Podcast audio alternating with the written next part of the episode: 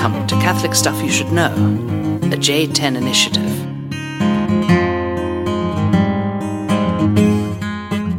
Welcome to the podcast, the real podcast. the VL Real podcast. What's up, folks? This is Catholic Stuff You Should Know. If you clicked on this by accident, well, you're in for a treat. You're in for a ride, Father John, Father Nathan, coming up on the end of uh, May, but today is a is a great day, Magnum. momentous day. Magnum Gaudium. Seven years ago today, Mm-hmm. That's right. Seven one years ago. only.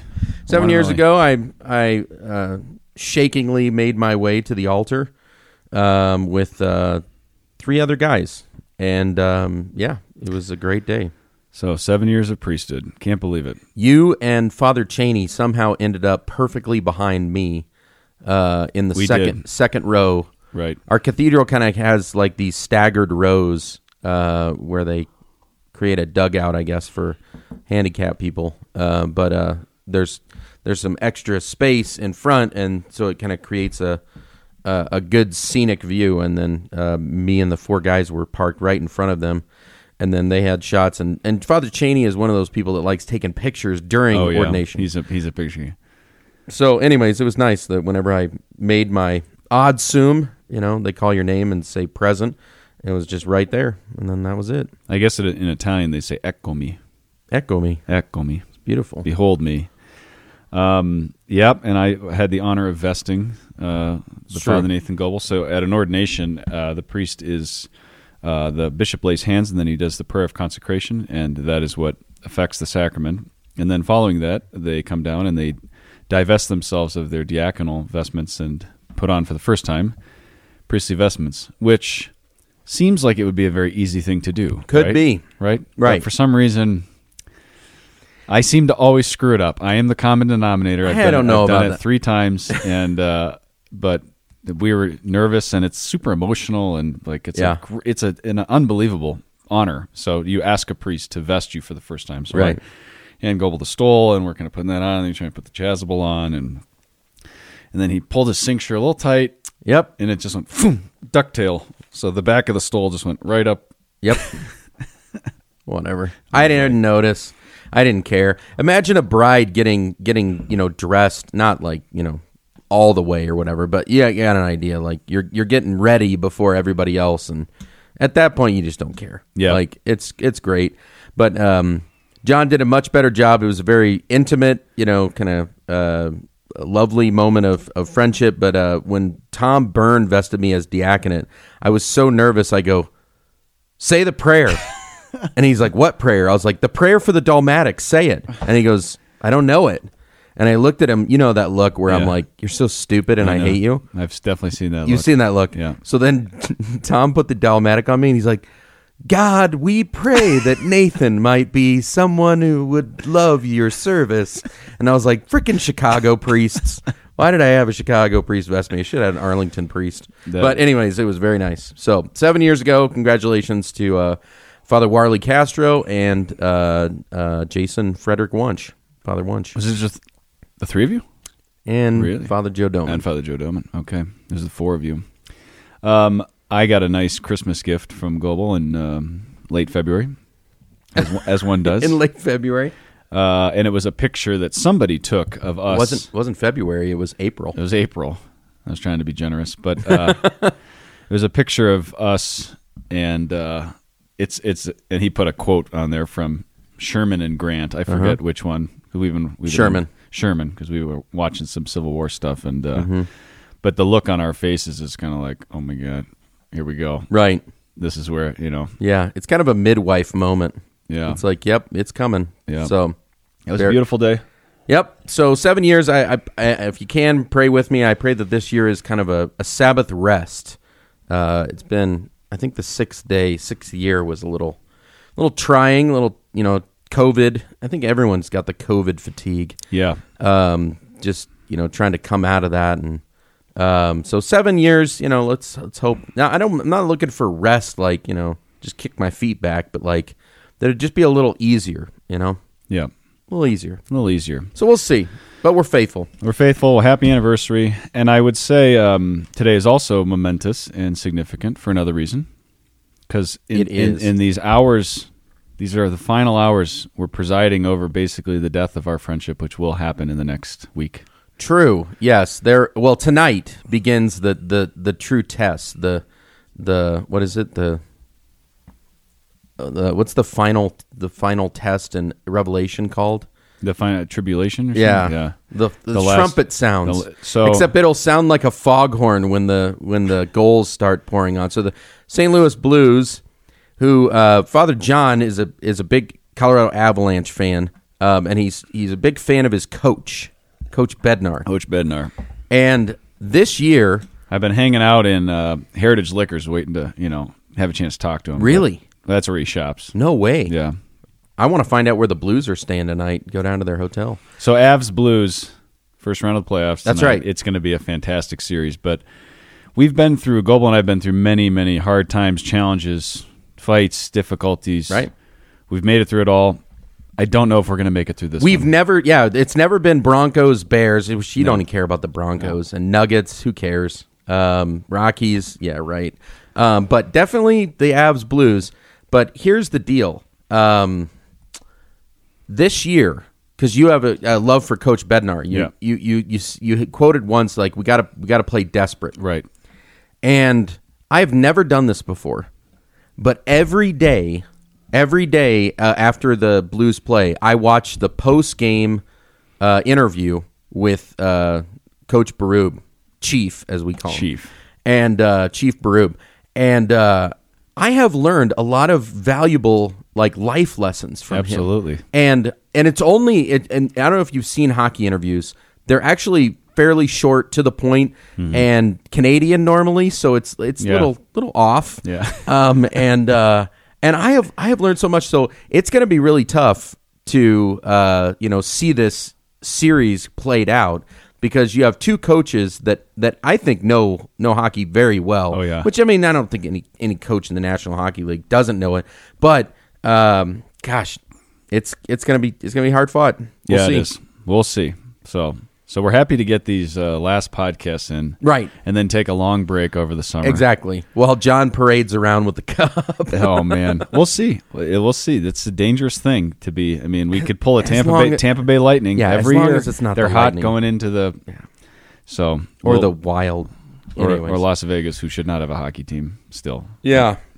But Do you remember? Do you remember ever? Do you ever choose teams like for kickball and whatever else? Like, uh, did you do the rule where it's like you get to pick first, but the other person gets to pick two people? Yeah, So when Vegas got to choose their team, they got to choose eight people before other people got to choose. So everybody got to choose the one. top eight, top Yeah. one, Yeah. and then they got to choose eight of the seconds. Yeah, it's crazy. and that's the only reason why. Yeah, So, anyways, ridiculous, anywho, ridiculous. we're gonna move on before We're moving you know, on, folks. You, We're a of- moving on. The, the I think that at one point in time, more people were watching professional bowling than they were watching National Hockey League. I believe it. So, um, our our fan base may not exactly be hot on hockey, but I, yeah, I don't know if many of them are going to be into um, Cistercian theology. Oh, nice transition. So um, I have a penchant for. Um, uh, have you seen this book?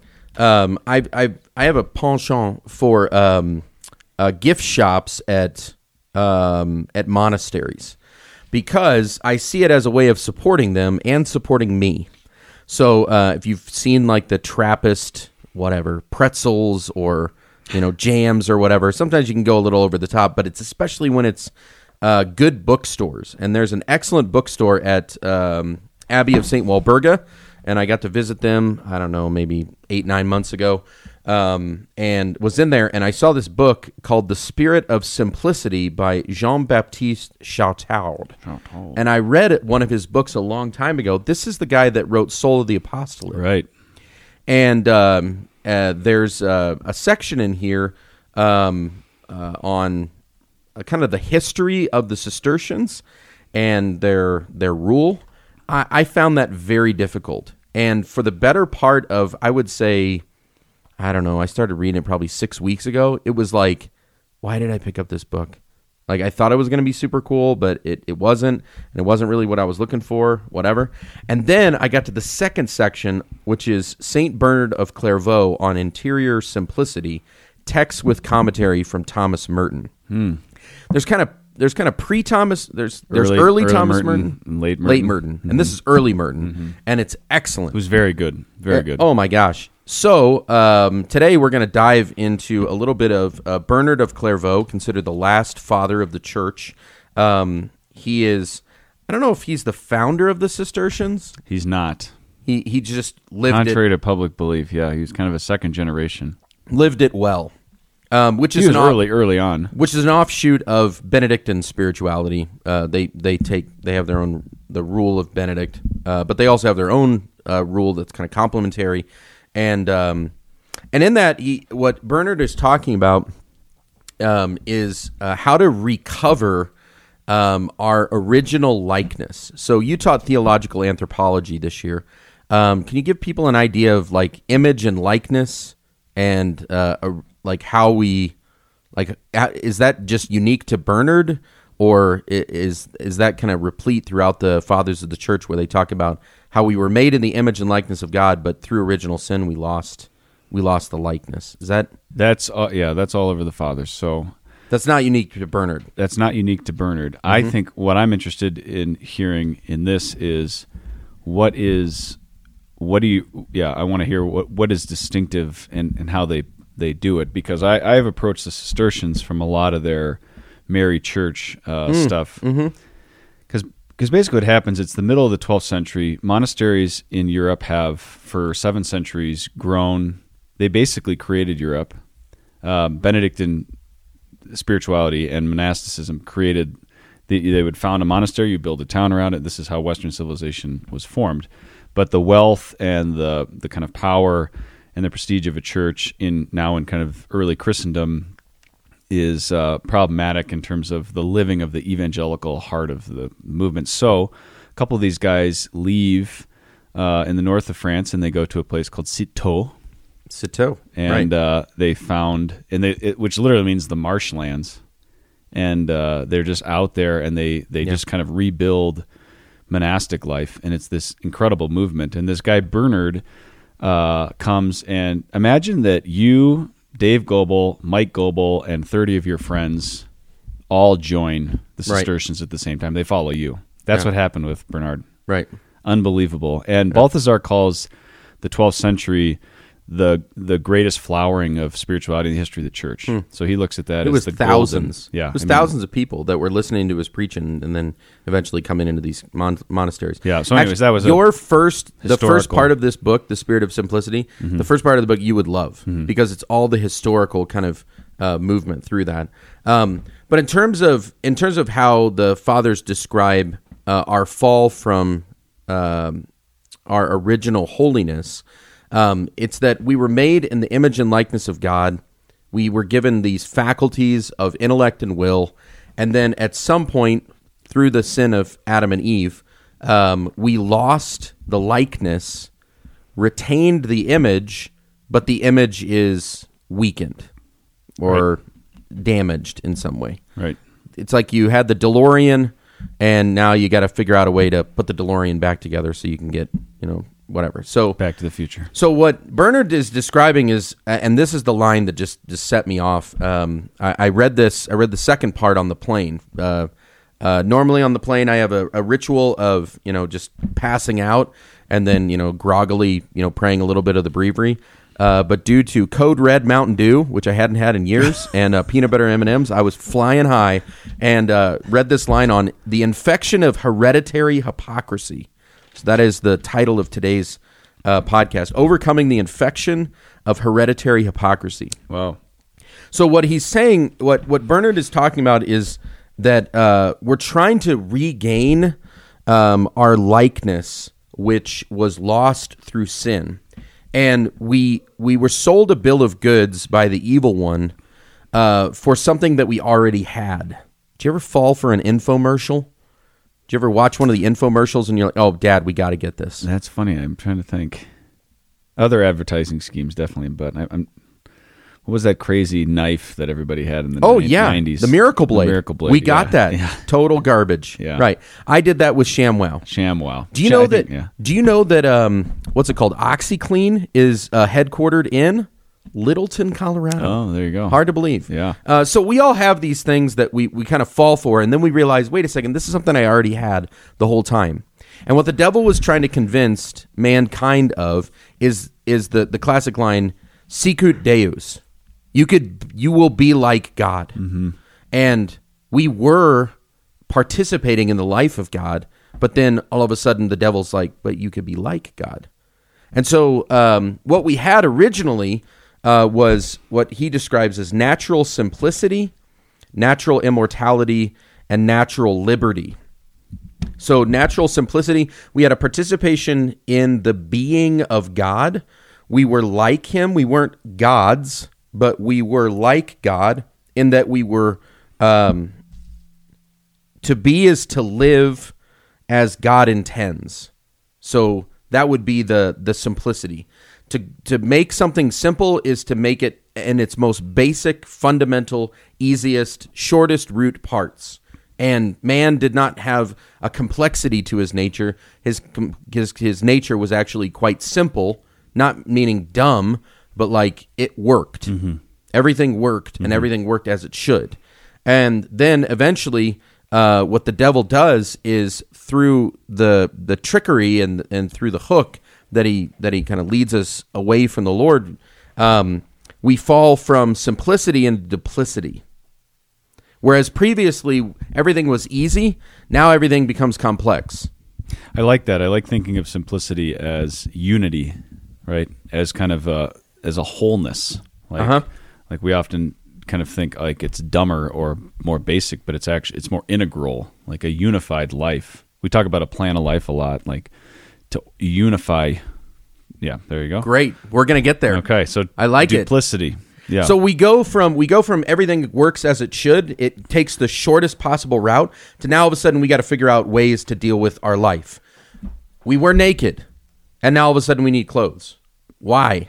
Because shame enters the world, and now we realize that we can use and even abuse one another, um, and then we start lying words, whereas previously it communicated exactly what we intended it to be, is now um, I don't know, like uh, I was naked and afraid, so I hid myself.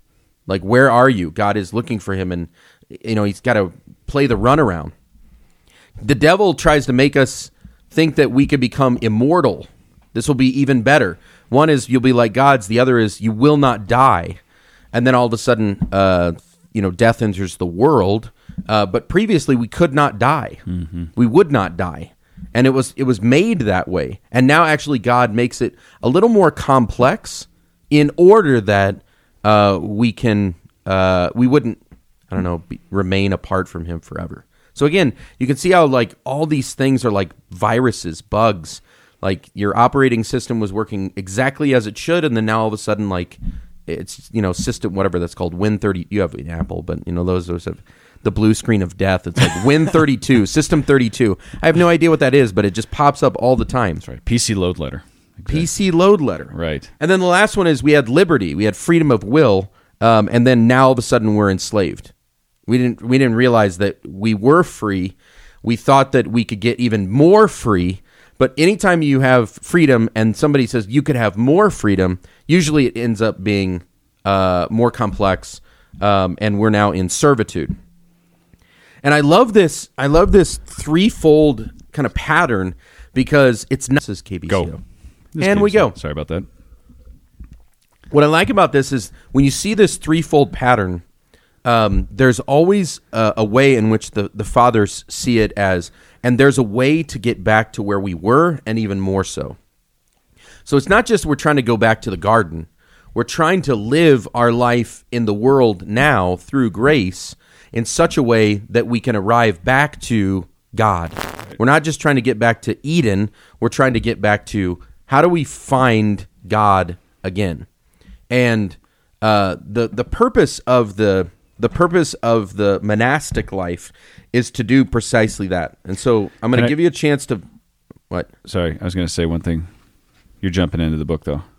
I was just going to read what the purpose of monastic life was. Okay. And then we were going to take a pause for for for you to for you to you know. Okay, good. Go. Is that okay? Yes, absolutely. So again, This train is moving today, baby. I don't want to get. I don't want this to get is in the way. because this is because it. he gave me 20 minutes to prepare and I was so grateful. And I actually read for the first time in years.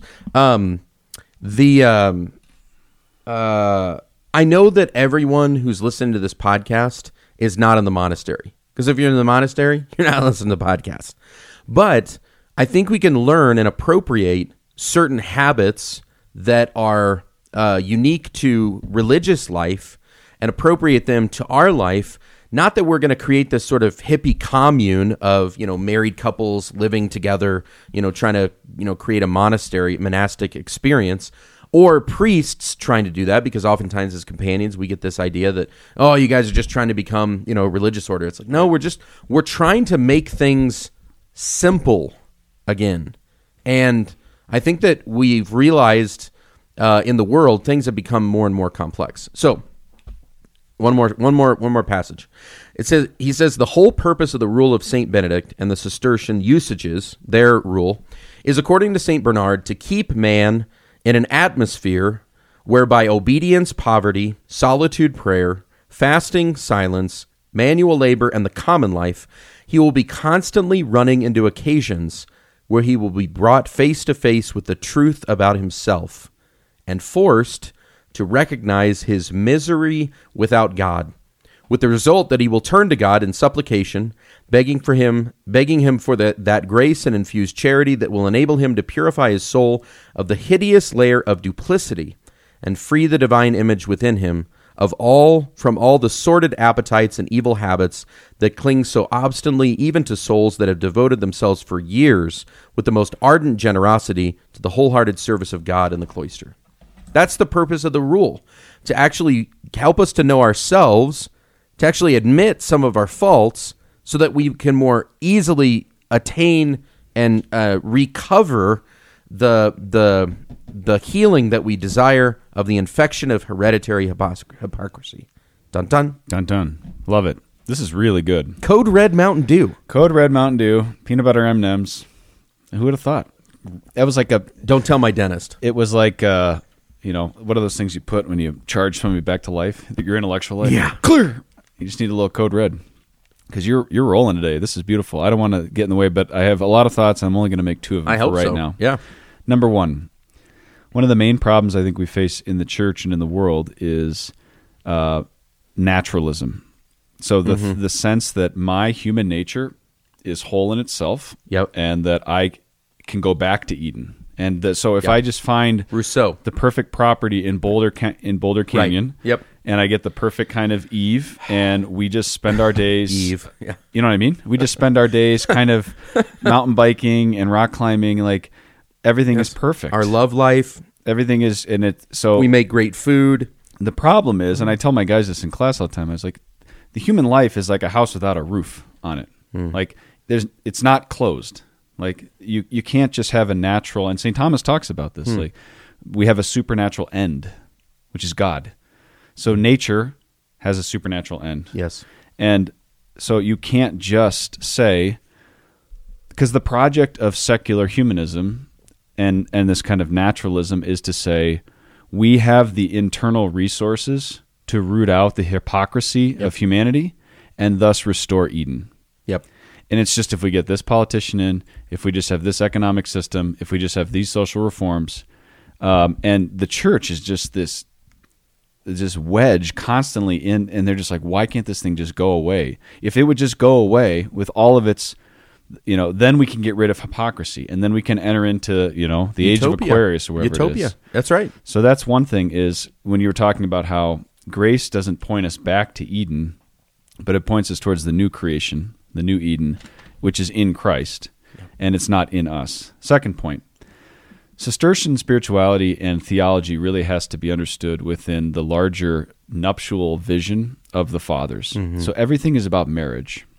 Mystical So union. God Right. weds himself to creation in the union, the, the nuptial union of Christ's divinity and humanity.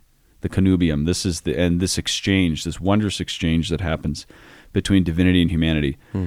we can't just talk abstractly about God as this idea that we kind of connect to. The the wedding of nature and grace is the wedding of these two natures, the divinity and humanity of Christ that happens within Jesus. And divinization or the life of grace is a participation in sharing in that. I say this because it ties into this duplicity thing, and it very concretely yesterday. Um, I met with I have these three great marriage prep couples, and I brought them over, uh, and I just wanted two of the best young families I knew to just sit and have lunch and mm-hmm. just talk about and just share their story and, and give any advice that they have. And so I had the Lynches and then uh, Thomas and Sammy Byer, and so there's like these two couples have been married a decade and 12 years, 14 years maybe. Um, and they have uh, nine kids between them. Hmm. So a lot of, but they're just wonderful, fa- fantastic, like normal, but really faithful Catholics yep. who are deepening in their faith. Yep. Uh, all the while having less and less availability, sleep, energy, resources, you know? So yep. it was a really powerful witness. But here's the point. One of the things they said was beware of the any any area of your married life that is your area. Independent. Yep. So this is my Amen. thing. Yep. Or even like I do the finances for us. You know, Jordan said that he's like this early on, but we realized that it creates duplicity in marriage, and then it starts to create these little separations. Hmm. And this is where we see family, we see friends, we see couples we know that they basically live like roommates in, late into their marriage. I mean, I know somebody just got divorced and they're in their 60s, and it's just like, wow. how does this happen? Well, it happens with those slow decisions to permit duplicity to come into the marriage. So the, the duplicating of yeah. a reality that's supposed to be central. And so the work of grace is the work of simplifying your life in marriage. But it means you have to die to your own will and your own desire to separate and duplicate life. And this is mm-hmm. like what we're trying to do with the companions. It's like we want to simplify priestly life. We've been duplicating everything. Everybody gets their own rectory, their own car, their own health insurance, their own parish, their own everything, our own schedules, own schedules, and it's like what if we actually had a common life? And we simplified it. We realized it's actually very hard because of our egos to do that. So that was just the two thoughts. Oh, that's very helpful honestly, because um, w- what we are going to be going towards is the common the commonality of monastic life creates opportunities through which you realize I'm trying to live an independent life, even apart from God. That's the original sin. You will be like God. You won't need anyone. You will be able to be better off on your own. Um, you will know good and evil. You will not die.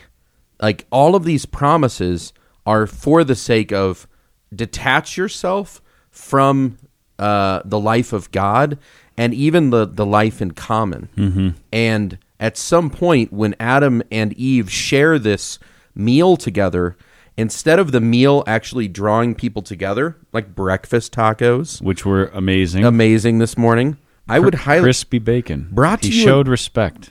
Brought to you in part by Cavender's seasoning, a Greek seasoning that you can put on anything, and Frank's Buffalo Ranch seasoning, which is a wild combination. But anyways, those two go together.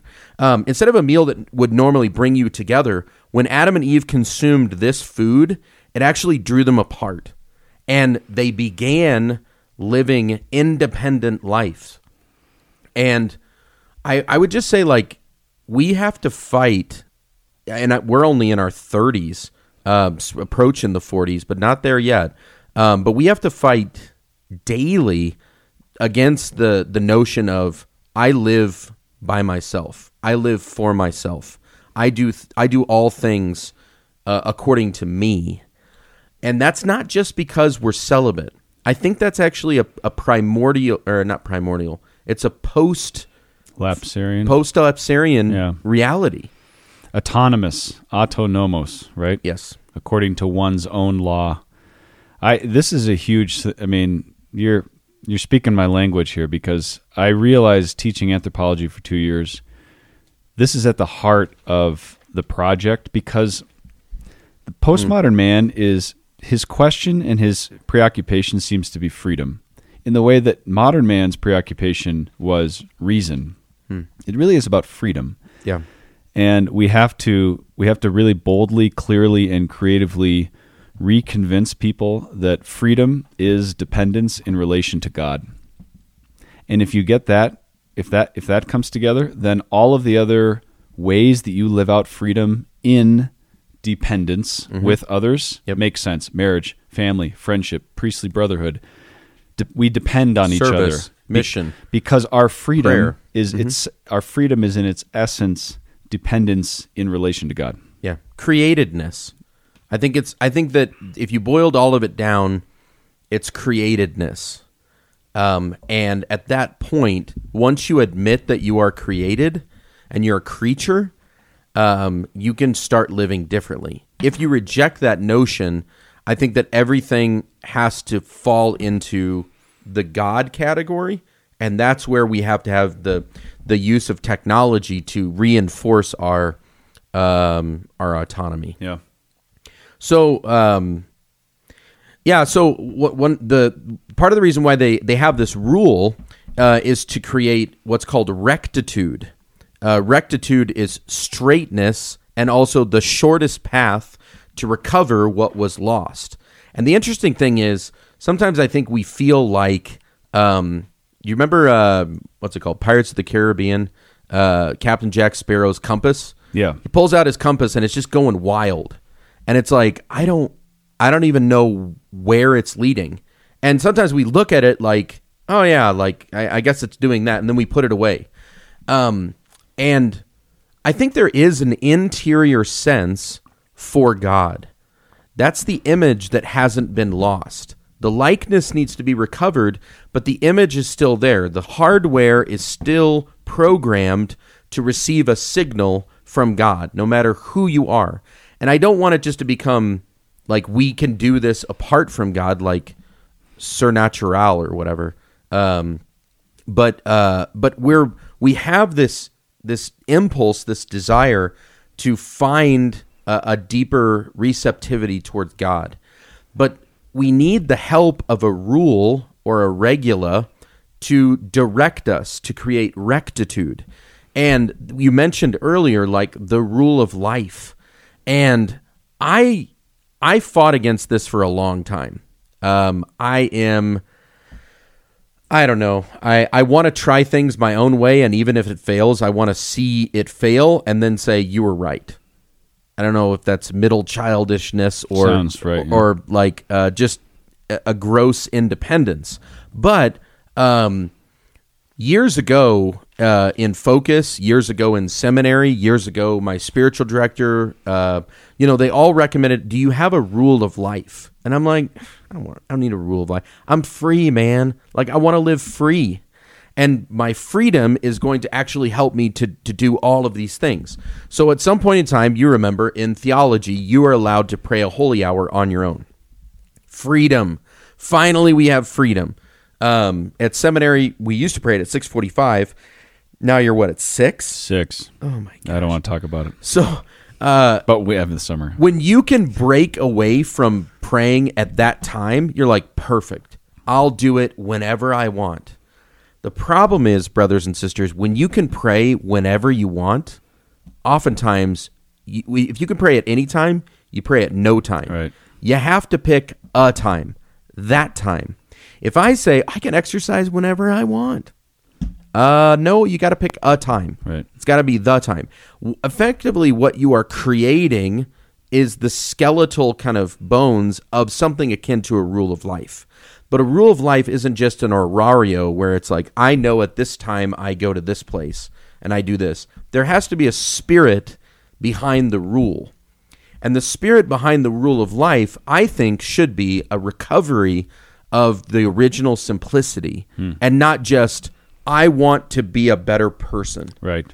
Because, like you were mentioning, if, if it's just, if I do all of these right things, I pray my holy hour, I exercise, I do my studies, all of this, ultimately it becomes you are God over your own life instead of how is the Lord inviting me to share in a deeper dependence upon Him? And I would just say, I think we've said it to families in the past, like or podcast listeners, you should have like a mission of sorts, like as a family, sort of like a coat of arms, like what do we stand for? I think you can also say we should have a rule of life. It's helpful for kids to know like when do we eat, Yeah. um, when do we recreate, when do we do chores, um, what is it is what is it looking like? Like I mean, I still find myself at times like when we're with my dad, it's like, hey, what are we doing today? Because I defer to like what is in his mind. But I think even more so, it's important for you to educate your children on we're trying to recover a life that is interdependent and ultimately at the service of God. Yeah. And so the the the goal I think to create rectitude is also to understand what is behind the directness. Why do we make the decisions that we make? Why do we not wear our Broncos jerseys to mass? Why do we not uh, you know, go to anybody's house for dinner and you have to be home at a, a certain time? Like some of these decisions are going to look arbitrary unless there's also like there is a spirit animating the the direction that I'm leading my family or even living my priesthood in. We do have a number of listeners who are priests, and I think that creating a rule of life for yourself is also um, it's an expression of I don't just want to live free and clear like bachelor life, but I also want to have in mind what am I driving myself and what am I ultimately driving you know the people entrusted in my care towards. I, I think it's right on. Without some kind of order, without some kind of plan, um, you're, yeah, the exercise isn't going to happen. Any coach would tell you that. You know, if if Nathan MacKinnon said to Bednar, he's like, "I'm just going to practice kind of when I want." You know, I'll see at the games, but I'm just going to kind of do my thing. And Right. he'd be like, "No, that's not going to happen because we have a program, we have a plan." So there's two kinds of people out there. There's people who buck the plan, and then there's people who who l- love the planning so much that they obsess and control. Me. So you got both sides here. Yeah. Plan of life either as this great inhibitor to my kind of autonomy and freedom, or the plan of life as my self-made measurement towards spiritual perfection. Mm-hmm. That's my my task. And so you have the twofold thing of like ordering life towards more freedom. Great story about John Morozak, Father John Morozak. Uh, I'm sure you've heard this before. Because the other side of this is about interiorly appropriating it, like you're saying. Like the the plan of life is not just something exterior, but it's something that I own. And this is a real challenge in seminary life. Story of John Morozak sitting around the uh, another Avs fan. Go Johnny He is. uh, sitting around the breakfast table, and he made a comment to guys about, um, yeah, my mom made a uh, dentist appointment for me on Tuesday. And the guys looked at him and said, "Your mother makes your dental appointments?" And he looks at them and he goes, "I'm a 27 year old man with a curfew. Of course, my mother makes my dental appointments." and the point is, like the seminary rule of life it feels so extrinsic and imposed and it's really hard to kind of move beyond that into like how do i interiorize the rule in such a way as uh, it becomes part of the the structure of of how i relate to christ i, was very edified getting up this morning uh, and you're in the chapel and because holy hour is part of our rule of life and you're just there and i come in do my thing have our coffee and then have a, an amazing breakfast. But like without, it's hard to imagine. And that interiorization happens in love. So pract- the whole thing is like if you're struggling to be a practicing Catholic, that's okay.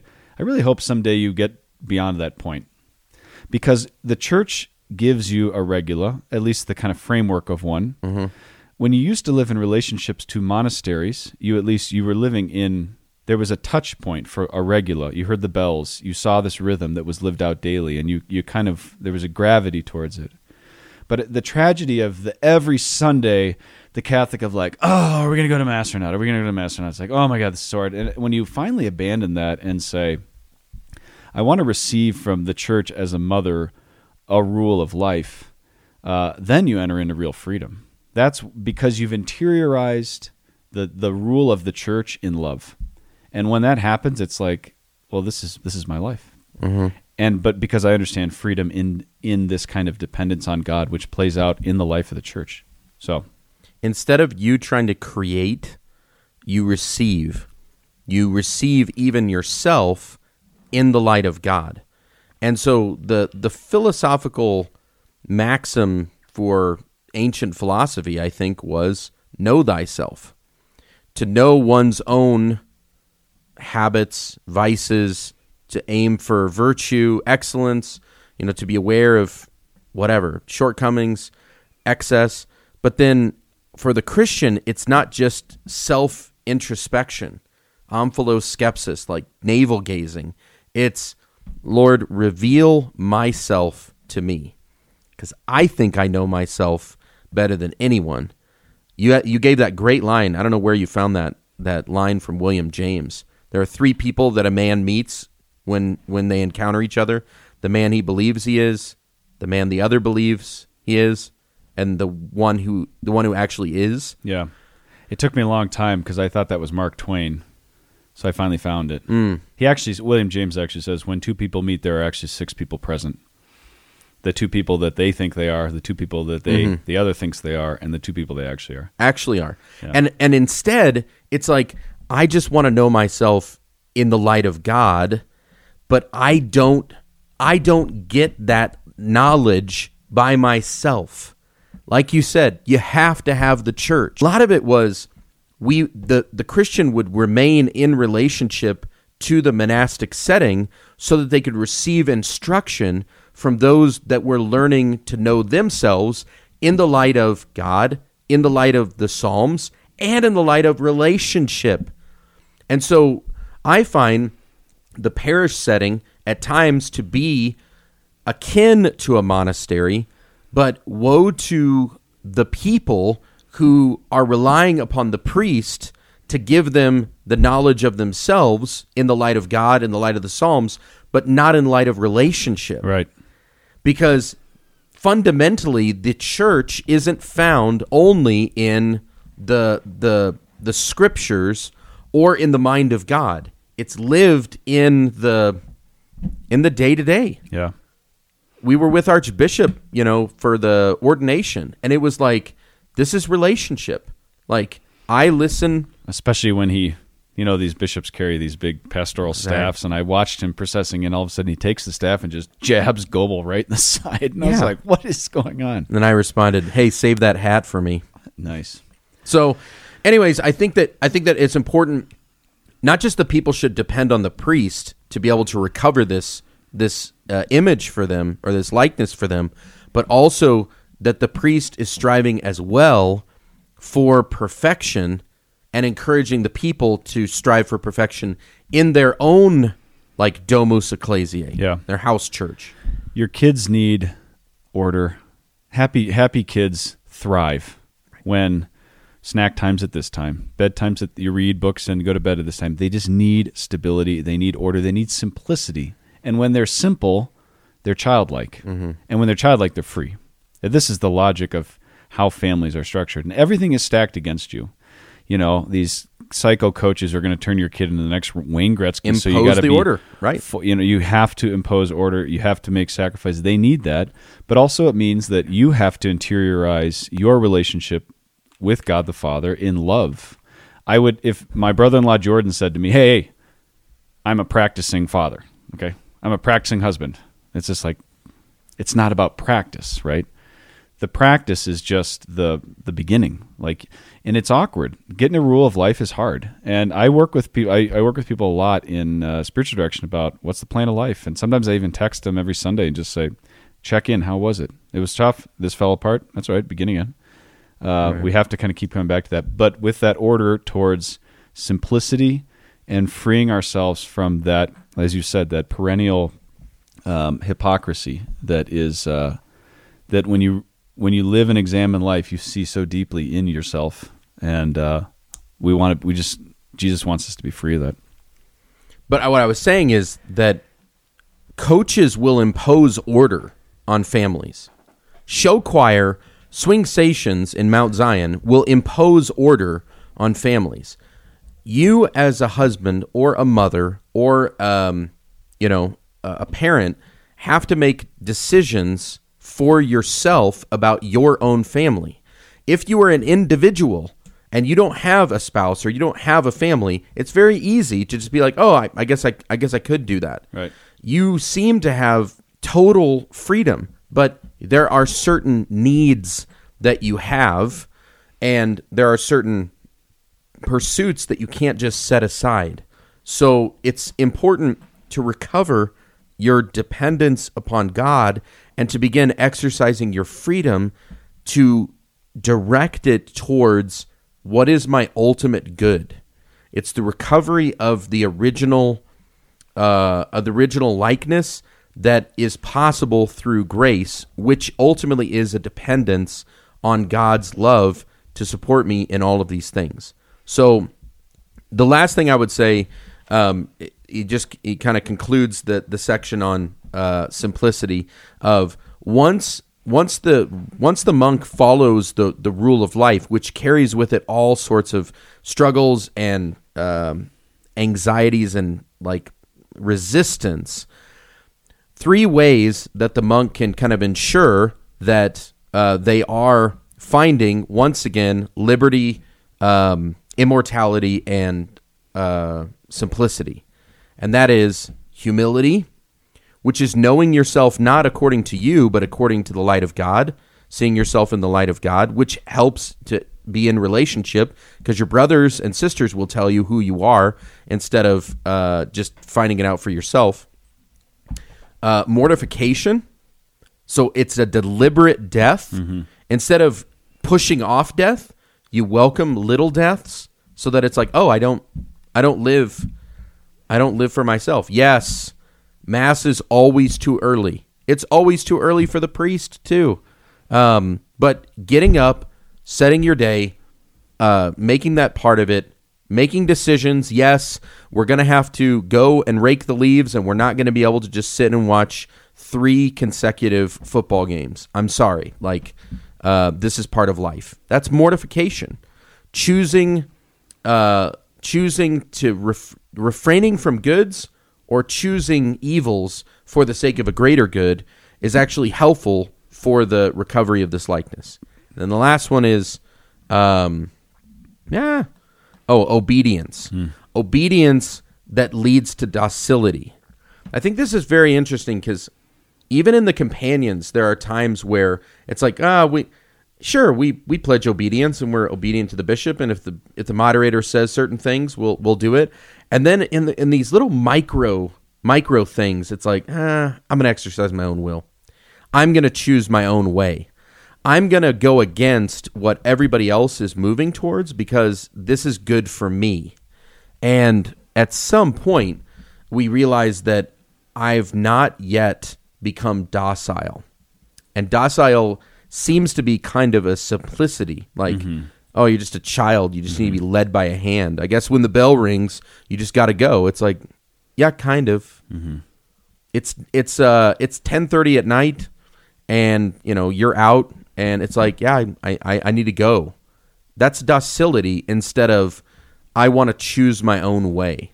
So uh, I think it would be interesting to hear hear even other people like married couples or families or other priests talk about where are the moments where you are docile and not just to the Holy Spirit. That's a that's a trite phrase. It's important. I think that's that's a grace, but also where who are you obedient to, and who would you consider yourselves docile to? My dad has a whatever koozie that says, um, "I haven't spoken to my wife in years. I don't like to interrupt her." But uh, th- there's nothing there's nothing further from the truth in terms of his relationship with Yeah, my yeah, mom. yeah, of you know, course, yeah. um, so I would just say like, have when was the last time you considered yourself docile Mm-hmm. to another person? Um, so, anyways, a, a good rule of life Ta-da. does facilitate simplicity and uh, don't try and do it on your own that's the last sort- thing i'll say don't don't do the rule of life you need to have a guide and uh, but it will it will affect that it will bring about that those things so well done man that was there we go. hey that was a great great finish you just like Dun, dun. charged hard to the top there and we are uh, now Right. wrapping it up i was looking at shout outs Little shout out, folks. Uh, greetings from St. Louis, Missouri. After listening to Father Nathan talk about his latest fishing adventures, I thought these may be useful. There are a few different types of of uh, dry flies, soft hackles, and winged wet flies. Please consider these flies a thank you for years of helping me through the day at work or on long drives. I've listened to almost every episode, and they've helped me to grow spiritually and helped me to live of a vocation of a husband and father of five. The wet flies with the red tails are called priests and are from an old book called Trout by Ray Bergman. Thanks again, Kevin Satale. Kevin Satale from St. Louis, Missouri. Check it out, dude. We get some flies. Excellent. Do you know what this is? Nope. I don't either. But it's a professional sound card, is what it says on the box. A professional sound And card. This is from my friend Ken Maldonado up in Summit County. Huh. Sound effects, voiceovers, gabble, laughter, applause, guys, Ah. minions, short smile, awkward, sound effects, voice change. when can I set this up? This, sounds is coming awesome. to you in fall of 2021, folks. It's gonna get crazy. He was like, "Put this in the hands of Father Nathan, and it's over." Dude, oh my gosh. What? Yeah, we'll see. It's gonna. It, this could take it to the next level. Wow. Yeah, Man, this is this is like this is like my anniversary or something. there you go.